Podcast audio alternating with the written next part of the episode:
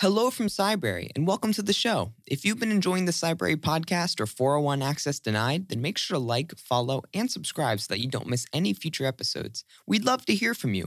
Join the discussion by leaving us a comment or review on your platform of choice or emailing us at podcast at cybrary.it.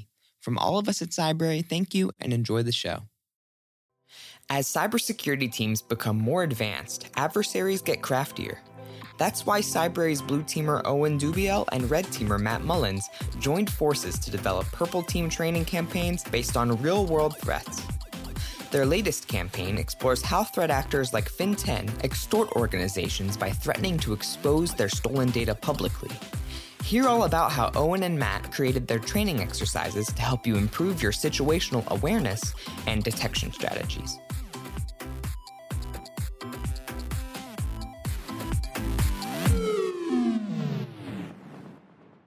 Hello and welcome back to the Cybrary podcast. I'm your perennial host, Will Carlson, Senior Director of Content here at Cybrary. And I'm, you know, Matt, Owen, I guess you just can't get enough. I can't seem to keep you away.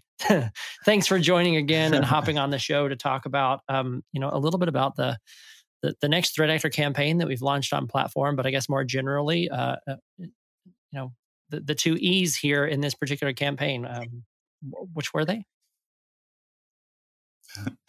Exfiltration, exfiltration. Yeah, I know I whispered that, but yeah, exfiltration, uh, exfiltration, and extortion. Right. So we're, we're we're riffing a little bit on some of the previous discussion that we've had in some ways about ransomware, and I know we were even talking internally with some of the team here at Cybrary is like, what are the differences, right? And I think just kind of as lead off, you know, hopefully a, a lot of the audience knows, but for any of you that don't, um, you know. I, I'm not necessarily an expert here. I'll defer to Owen and Matt on this a little bit, but you know, I feel like as an I T person, systems administrator, it seemed like there was a while when we might, as an industry, be getting ahead of ransomware because we finally were doing backups the right way. We were stopped and we were not paying ransoms anymore. Cyber insurance providers were starting to say no, and we might have been getting ahead. And then all of a sudden, the playbook changes, right? And then, and then, and, you know, interstage interstage left.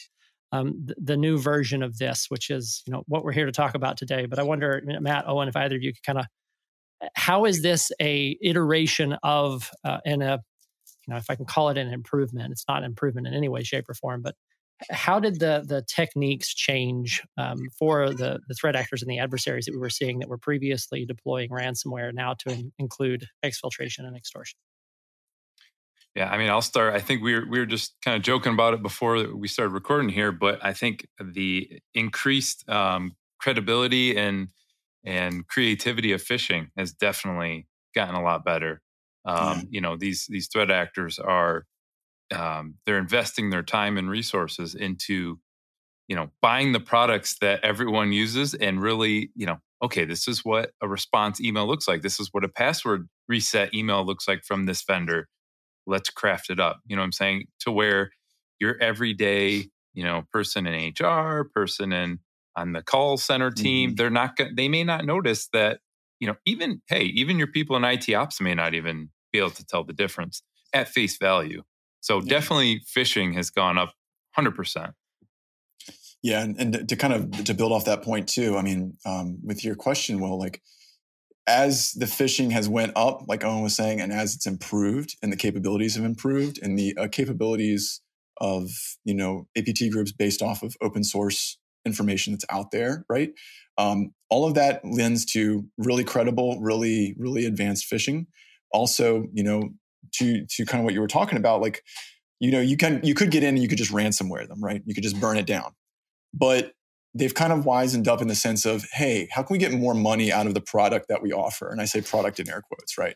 So yeah, you've ransomwared them. Maybe you set a timer on it. You exfiltrated a bunch of data. And, and maybe initially that could have been just creds, right? To be able to maintain persistence. But then they started to get a little bit more wily and think, hey, if this is a larger group or maybe a medium-sized company, or even if it's a small like doctor's office, I mean, like there's probably things that people don't want that's going to be out there. And so, hey, we get that data.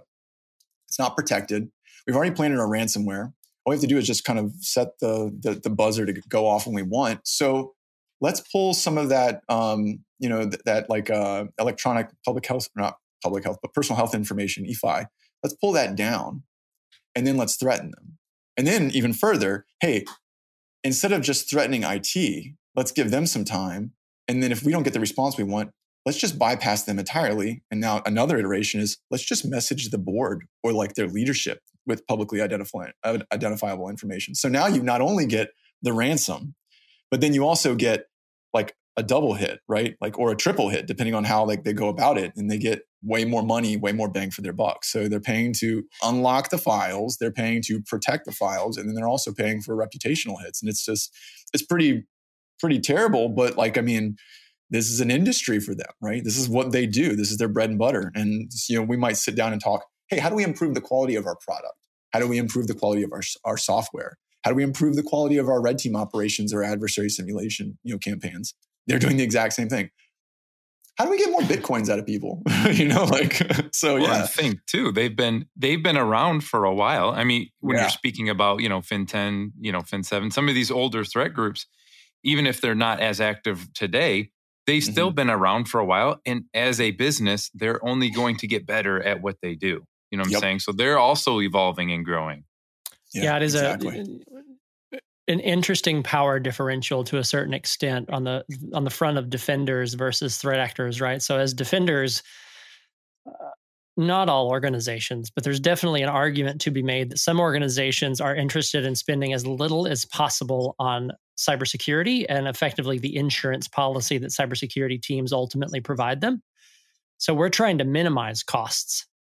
And threat actors mm-hmm. are trying to maximize profits. So if you're just looking at the calculus yeah. that, you know, follow the money part of this discussion, right, it is a little out of balance.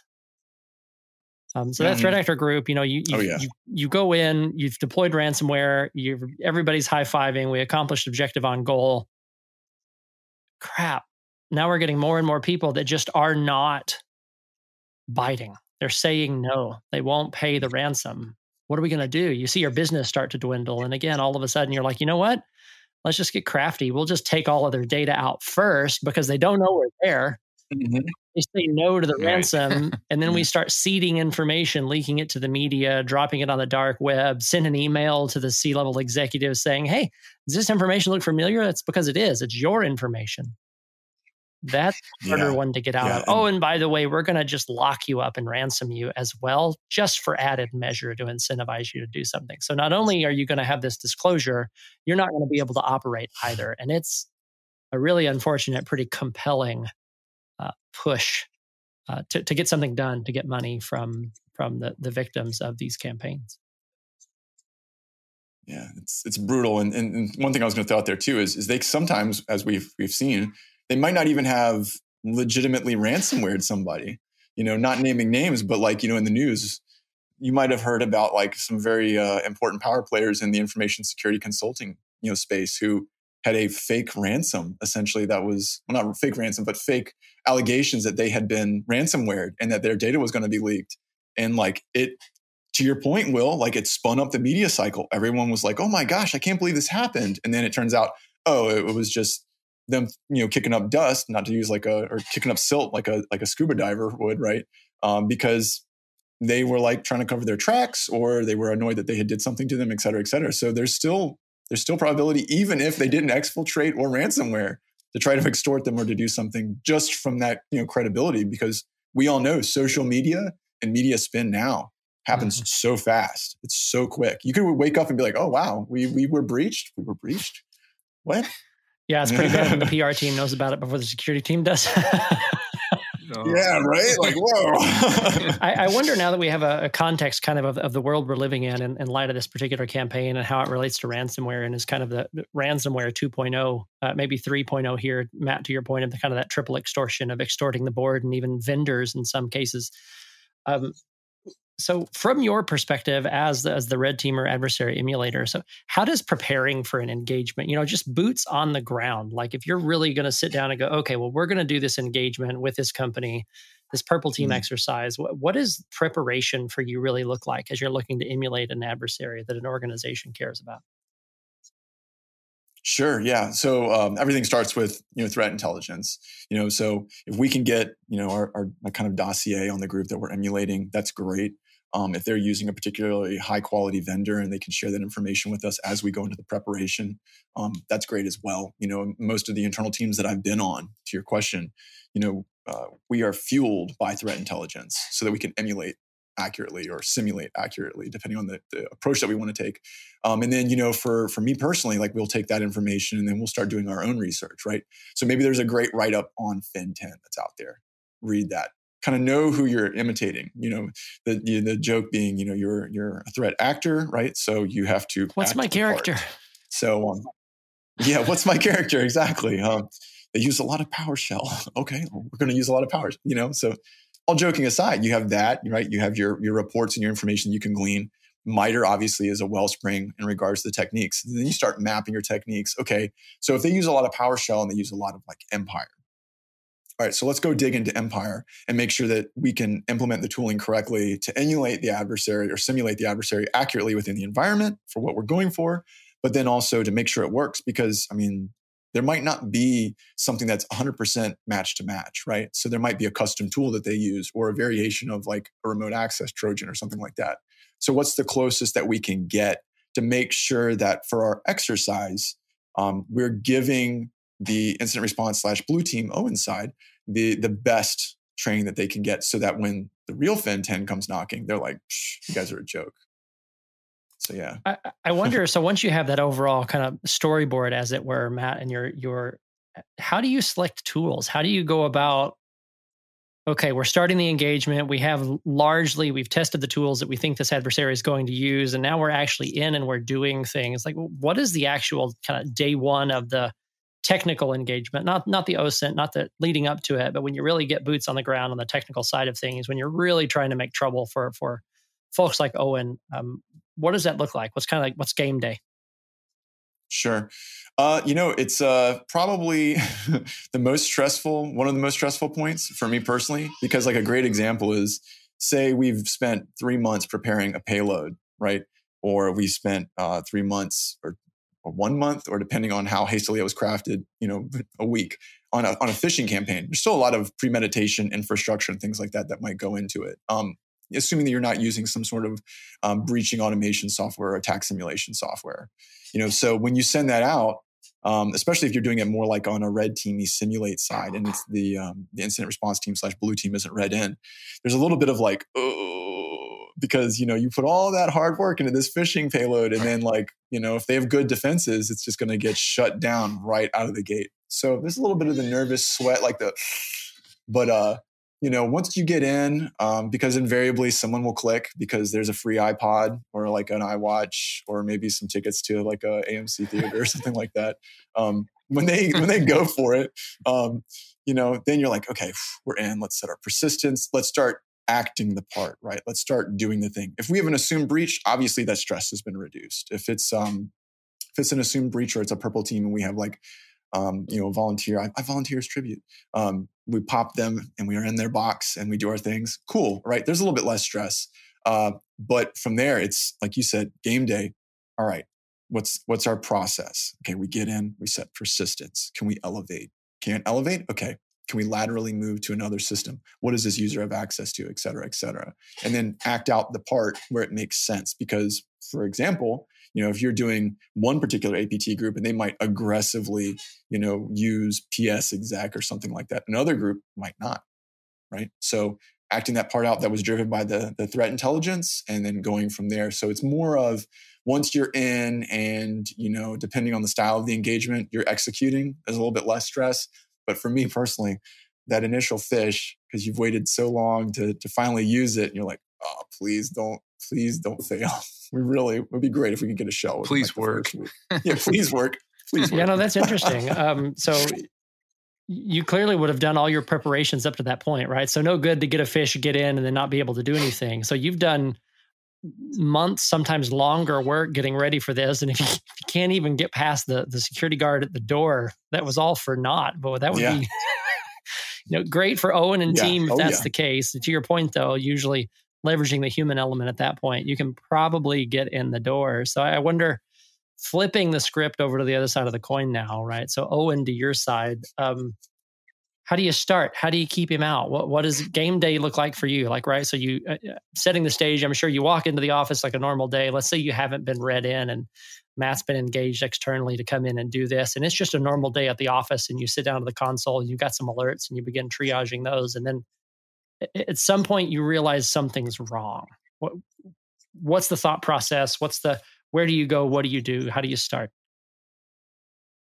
Totally. Yeah. Well, funny enough, I think we both start from uh, red team, blue side. I think we both start with the threat intelligence, you know, as the, the key uh, indicator or the key uh, source of truth. So essentially, a, you know, on the defensive side, you're going to have that threat intel baked into your tools um, so that it's t- it's tuned in and focused on the sector that is most relevant to you. If you're in fintech, you'd, you know, you'd want to be consuming that type of threat intel to only be looking at threat actors that, you know, may actually come after you. Um, but I mean, playing to your, your scenario there, um, you know, referencing, uh, doing lookups on those alerts to be able to, to really rule out, okay, is this something legitimate or is this just, you know, a script kiddie or is it, who knows, some dev, you know, messing around.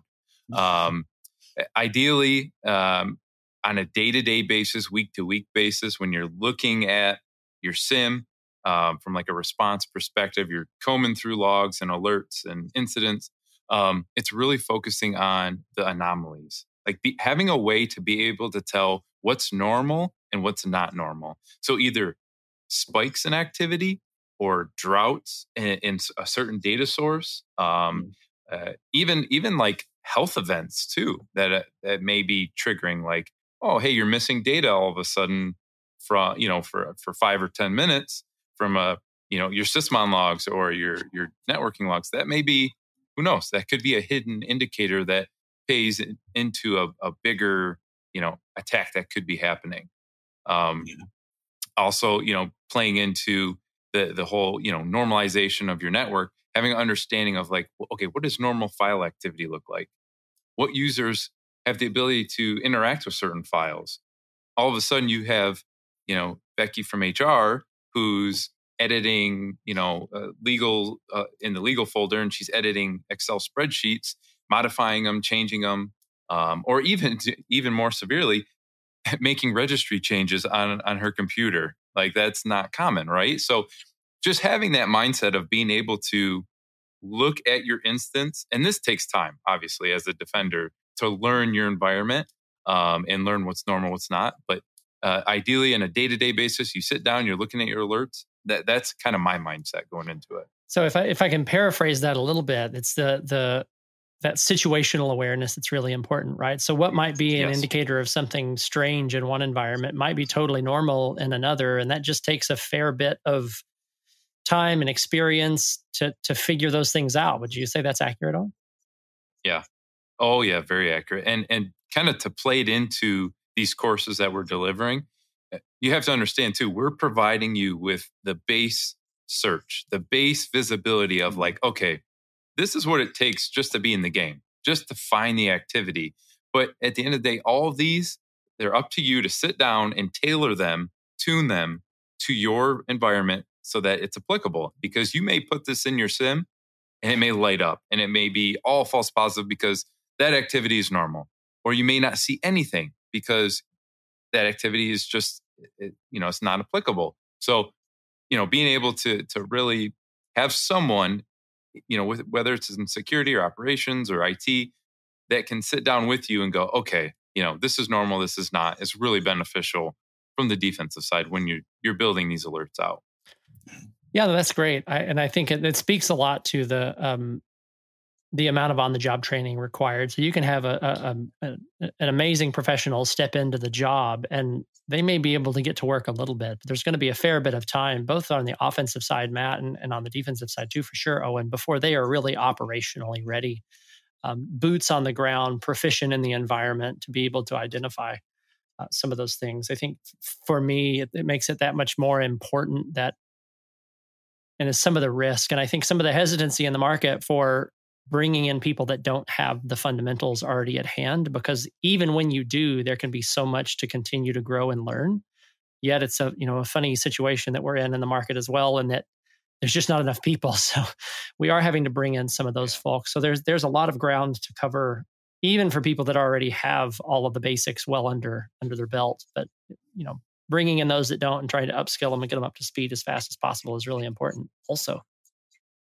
Yeah. Um, yeah. You know, I wonder, yeah. Owen, as you're as you're going through, let's say you, from the from the blue team side of this, let's say you're given a, some some cyber threat intel, and you're wanting to make sure you have everything in place to detect this particular uh, threat actor. What does that process look like for you? Right. So you you have the C T I report. You know what techniques they're after.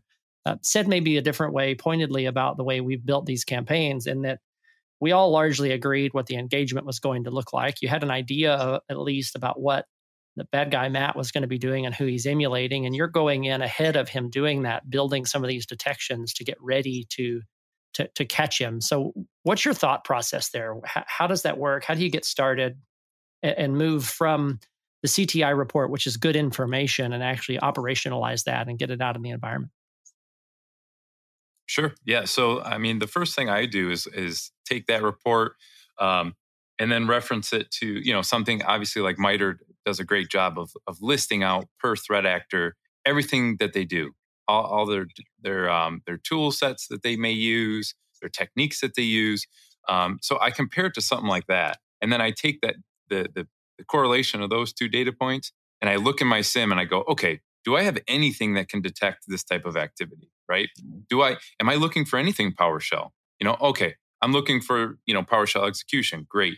Do I have anything further than that? You know what I'm saying? So it's just really, it's it's a constant tuning game of being able to take that report and evaluate your current instance of the rules and the signals that you may have in place, um, and and just continuously build on it to, you know, and it may take time because you may add in some logic um, that you think, oh, this would be really, I mean, if, if they got away with this, it would be a showstopper.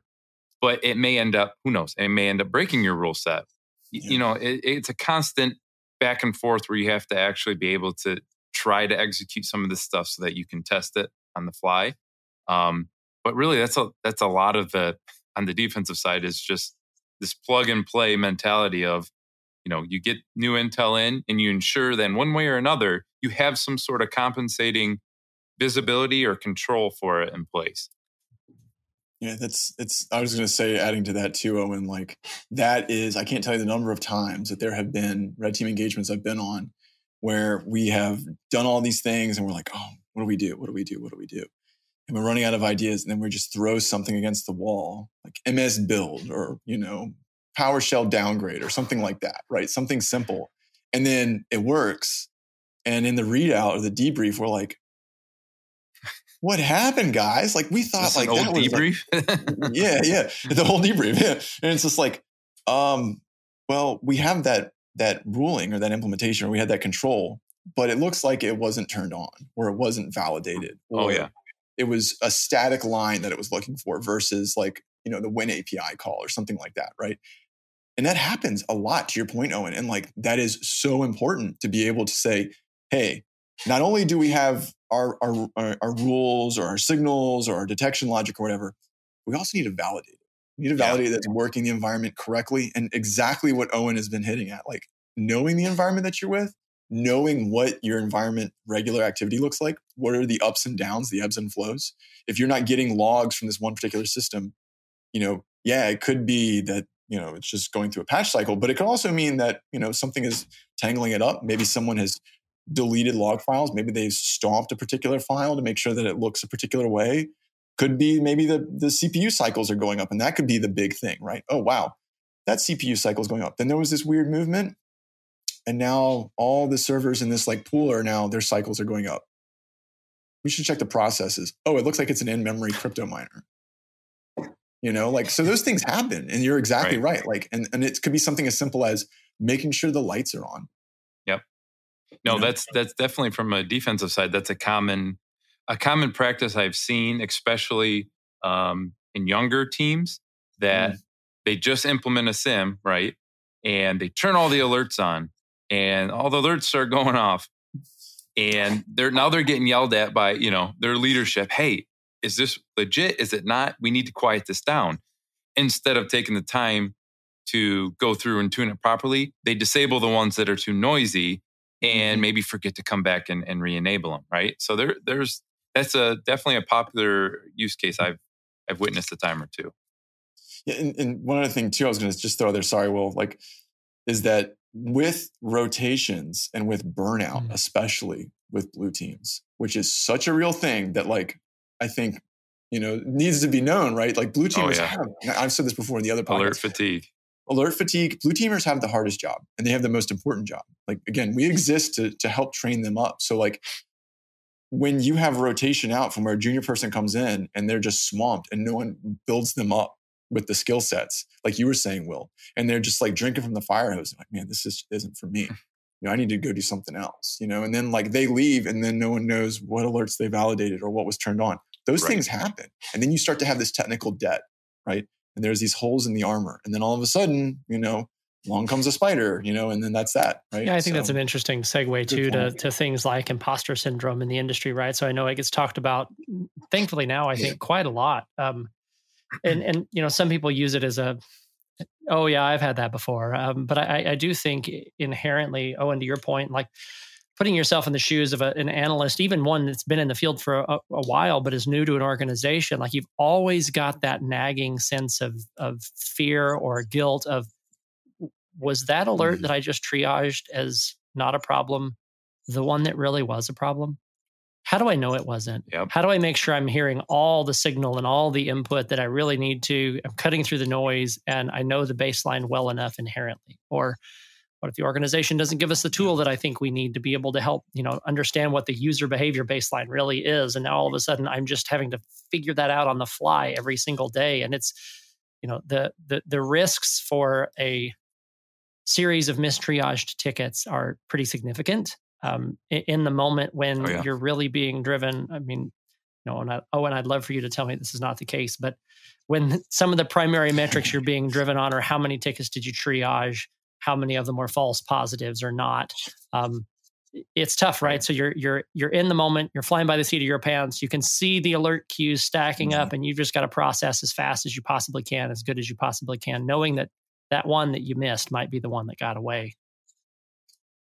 Mm. Right, and then try to sleep that night, knowing that it's going to be on the forefront of your mind. Like, oh crap! Or you come in the next day, and there, there's another alert related to that that same host or that same entity, and you're like, oh shoot, could I have prevented this a day before? Oh yeah, that's a that's definitely a real, especially with newer newer folks that you bring onto your team that just don't know even where to ask the questions. You know what I'm saying? Even who to message or uh, you know, know even knowing the the host name structure to know, is this a production mm-hmm. machine? Is it a dev machine? Because yeah. even between that syntax, you know, that activity might be valid on a personal dev machine versus you know, yeah. something in production. Well, and at least there's never any shadow I T in an environment. And every, all the host names always follow the standard and there's never anything sneaky yeah, that got right. in that you have to triage that this happens so much that all of a sudden that becomes the new normal. Yeah. Oh, it, it, configuration yep. drift is a real thing, right? Oh, yeah. Um, you know, I wonder, Owen, to your point, um, once, let's say you have everything finely tuned, you think things are good to go. Um, you know, I, I think part of these discussions and why it's so interesting to talk about this this style of this engagement really in Purple Team is that um, oh, the comment you made earlier, Owen, is that you can set all this up and it's oftentimes hard to know how as a defender you would even go to test that. Because as a defender, have I ever actually used and deployed a Metasploit payload before? I don't know, maybe not. Oh, yeah. And right. even if I could, am I the one that should go in and try to figure that out? And so validating controls is oftentimes a hard thing. So I think that's what's really fun about um, what it is that we're doing and the way we're doing it. And you know, some of the things that I I know we're going to be able to do in the environments here with these campaigns relatively soon. And, and h- how do you day to day, um, you know, maybe without disclosing too much, Owen, in your past experience, how do you validate these things? So you're sitting down at the console, you have this cyber threat intelligence report, you know you need to be able to detect this thing. I put the rule in, I yeah. had a pre-baked rule in the sim, I turned it on. I'm just going to trust that it worked. Right. No. So there's a couple different avenues. Um, one, obviously, if you have if you have a uh, live pen test engagement happening or it recently happened, that's the best way. is to be able to go alongside of it and build as you go. That way you've got that point of reference. You can reach out and say, hey, I'm seeing this. Are you doing this? Yes. Okay. And then that kind of solidifies the activity. That's not always the case. And it's kind of the most expensive. Um, so usually, I mean, for me, luckily, I've been blessed with, you know, people in my industry and on my teams that have been able to quickly manifest these situations for me. Um, you know, the, the Matts of the world. Um, so I'm able to, you know, contact him and have him generate this activity. Now, if you're in a company that doesn't have that ability, I mean, yeah, I could see how you, you're trying to spool up Metasploit and you're like, well, it looks like it worked. Did it work? I don't know. you know, am yeah. I seeing anything? I see something. Um, that that's that's kind of where we're trying to bridge that gap a little bit, I think, here at Cybrary, right? Is really trying to bring awareness to, you know, that that mean of like, okay, do you have to get a full scale pen test to be able to strengthen your, you know, your security posture?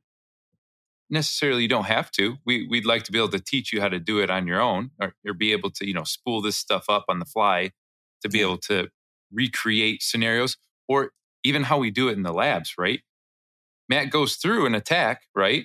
But we break it down per technique or per sub technique, yep. right? To be able to show, look, this this is what he's doing. This is a registry, you know, run key, you know, change right here. This is what it looks like. This is how we did it.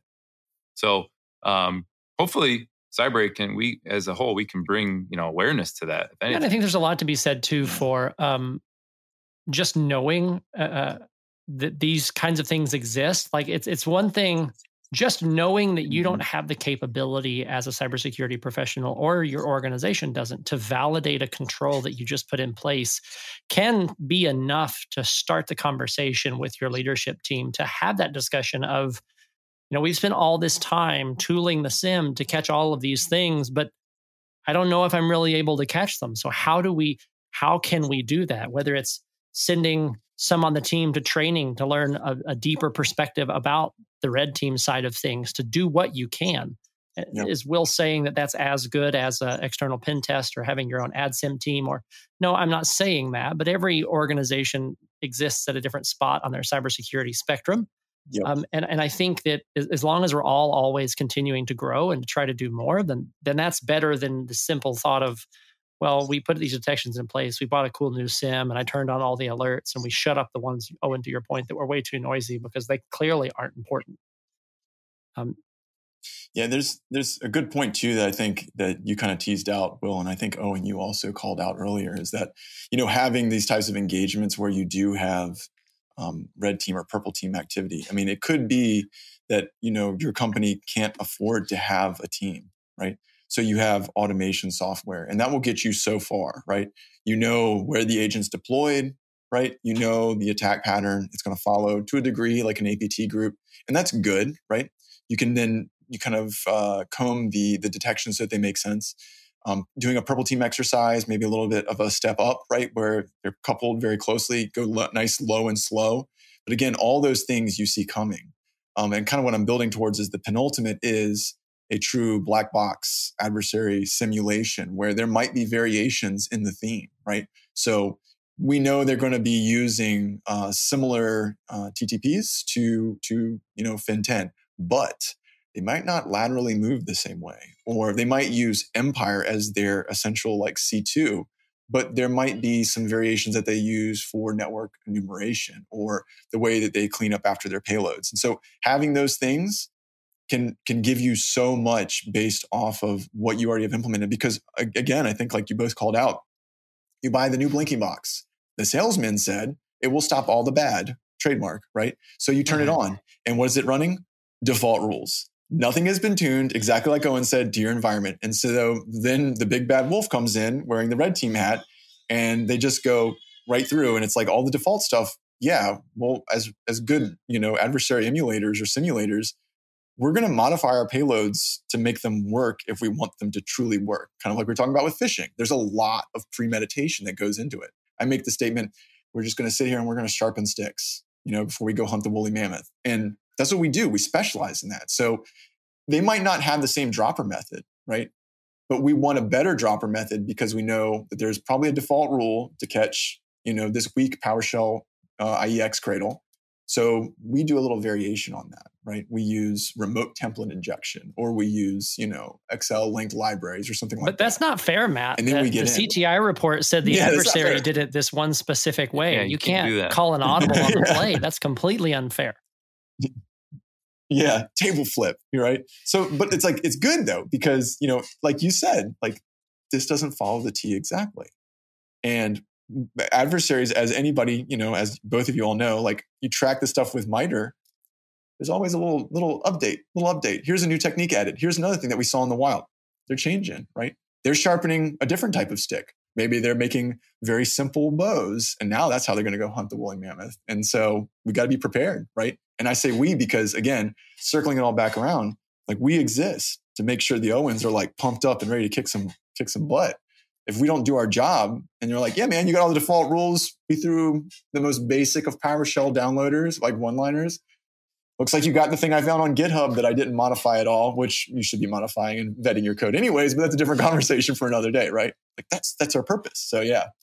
I, I wonder as we're coming around, uh, you know, close to time here already, um, which the time with both of you always goes so fast. Um, I, I want to poke on a particular technique. Um, and I'm just pulling one out of the air. So let, we'll talk about the exfiltration piece of this. So I wonder, Matt, very specifically, like as you knew going into this campaign, uh, clearly you've got the C T I report to lean on a little bit, but we oftentimes don't know exactly the procedures that these threat groups are using. Sometimes we do, sometimes we don't. We just know at the end of the day, they exfilled data. They got it all out somehow. Yeah. So how do you puzzle through that? Um, and, you know, maybe specifically for this campaign, how did you go about doing that? And why did you select the the procedure that you did? Yeah, sure. So like, it, it really depends. Again, the, the environment's unique, right? So when we go in and we're saying, hey, we want to tra- uh, we want to test any detections for exfiltration of data. Really, what are we talking about? The D L P, right? Data loss prevention controls and things like that. So what we might say is, is we know that they use, I don't know, um, F T P as their primary method or whatever for exfiltration. Okay, that's fine. But we know that F T P won't work in the environment that we're in. So we might modify that. We know that they use a lot of Slack. Can we use Slack as an exfiltration channel for data? Okay, let's try that. And then further, you know, obviously we don't want to exfiltrate actual data. So how do we generate, uh, commensurate or uh, simulate important, important data, right? So if it's a financial services company, can we generate fake credit card numbers and information that should trigger D L P in an intelligent way?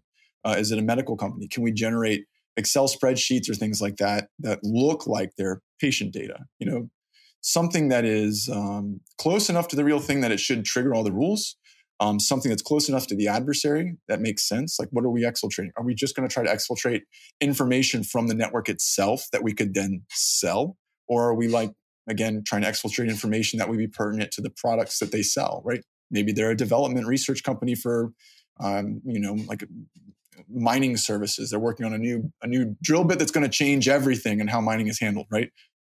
That's fine. But we have to make sure that we do it in a way that is appropriately going to trigger the correct controls, and then we go forth and we we go forth and seek knowledge per se. And uh, by doing that and honing it correctly, kind of like with the other stuff, we know that we're testing the controls, we know that we're making it accurate, and we know that we're meeting the objective of making sure that blue team is getting the duress that they need to kind of have that resistance to make the muscles bigger. So that's usually the process. Um, sometimes it's a little bit on the fly because I'll be honest with you all, like sometimes we go in and we we're like, okay, we know they're going to catch us. So we need to do this super secret squirrel, triple backflip through the lasers technique. And it goes fine. And we're like, okay, that was cool. But maybe we make it a little bit louder. And then it gets to the point where like literally just emailing out this giant list of credit cards. We're yelling at you now. Like literally like, somebody read the email on the way out, please stop us. And they're like, nope, didn't see it. And you're just like, okay, well, we know where we need to start, right? So that's usually the yeah, process. So flipping that coin, Owen, I wonder, um, you know, for, this is an interesting one to me because depending on how uh, the adversary is getting data out, this can be a tricky one to catch. But so I just wonder, you know, as you're setting up detections and controls against uh, data exfiltration, kind of w- where do you start? What tools do you use? What's the low-hanging fruit? And then kind of, you know, how do you get more sophisticated in the tool stack um, to detect this particular one? Because again, right, Sure. Um, there's data leaving networks all the time. You've got internet connections, you've got legitimate F T P, you've got, this is a really noisy one that can get pretty complicated fast. Oh yeah. Uh, and it can be even more complicated now with the work from home and with oh, the, yeah. the whole presence of multiple clouds, right? You've got mm-hmm. cloud storage now. Everyone pretty much runs email out of cloud, and it's just, it, it's tough, right? It's tough to be able to also differentiate that crosstalk, because certain tools that we have in place, um, for instance, on, on our users' workstations, may also be communicating in one way or another with their home networks if they're not logged into the V P N directly. Yep. So there's just a lot of avenues where, you know, data can slip through the cracks. Um, so yeah, really having an understanding though of like, okay, what are our normal means of communication? And then really trying to lock that down and restrict it based mm-hmm. on the user's role and their responsibilities, things like that. Um, honestly, uh, to, to solve for the the cloud issue, having like a some sort of like C A S B solution in place where you can really see um, everything. You know, you're really trying to force everything through that one tunnel as best as you can, um, and, and ensure that, you know, okay, the accounts and the machines that are connecting and sending data through there are able to. Um, C A S Bs do a great job of of being able to uh, to really force through that tunnel and then create visibility into the different clouds and, and what's happening, even the public, the public cloud. So, if, hey, user, uh, what did I call her? Beth from H R or, or Bethany from H R. Um, she she sent an Excel spreadsheet from her, you know, her work Gmail to her personal Gmail. A C A S B would be able to tell you, you know, that you're going from that that private domain to that public domain Gmail, um, or Drive, or, you know, whatever. Um, so really having an understanding of, okay, where are outbound communications going? And then also having that um, that like uh, email D L P gateway in place, whatever that looks like, um, that would help you both on the front end stop the phishing. And then also you would hope it would help you on the way out, preventing, like Matt was saying, credit cards or or whatnot, being able to at least match those, you know, those syntaxes up and um, tr- try to to stop those from, from yeah. And I think this is where defense in depth really gets interesting, right? So if all you're trying to detect and the only the only thing you can see is when data miraculously starts leaving the network, that's going to be hard because data leaves networks all the time. Oops. So I think, you know, the hope would yeah. be from a de- yeah. from a defensive perspective that you start looking harder for data leaving the network because you've seen other things that give you pause and make you wonder, ooh, that oh, yeah. actually might be happening. And I'm worried about that because I have these three other things. And at that point, you're on the trail and you kind of know what endpoint that might be happening from. And then you're looking through logs and you go, yeah. oh, look, the C A S B says that this is happening. That's not normal baseline for this particular machine. And by the way, this is a machine that we think is at risk because of these other three things, techniques that point to that particular endpoint. So again, we're we're Sherlock Holmes a little bit here, but y- you have to have the detections in place to be able to cobble all that together, because data exfiltration oh, is such sure. a tough one to me, right? Because there's there's data traversing networks, public and private, on a regular basis all the time. It's really noisy oh, yeah. with yeah. legitimate reasons. I don't think any of us want to be the reason that the C E O can't send the email that they want to send because D L P caught them. I'm trying yeah. to send something to a vendor. Get out of my way. Um, that's a quick way to get rules shut off. Yeah. yeah. Well, we've okay. come up on time. Um, again, the time always goes so fast with the both of you. I appreciate you both being on. I'm confident that uh, you know, as long as you're willing to stick with us and, and continue to produce great content, which I know you will, we're excited to have you on. We'll have more discussions like this, and I'm very much looking forward to it. Thank you both for joining today. Thank you all for listening in, and we'll see you in the next episode. Cybrary, the premier cybersecurity skill development platform, is empowering individuals and teams to secure the future of technology. See why three million people have already signed up when you visit w w w dot cybrary dot I T.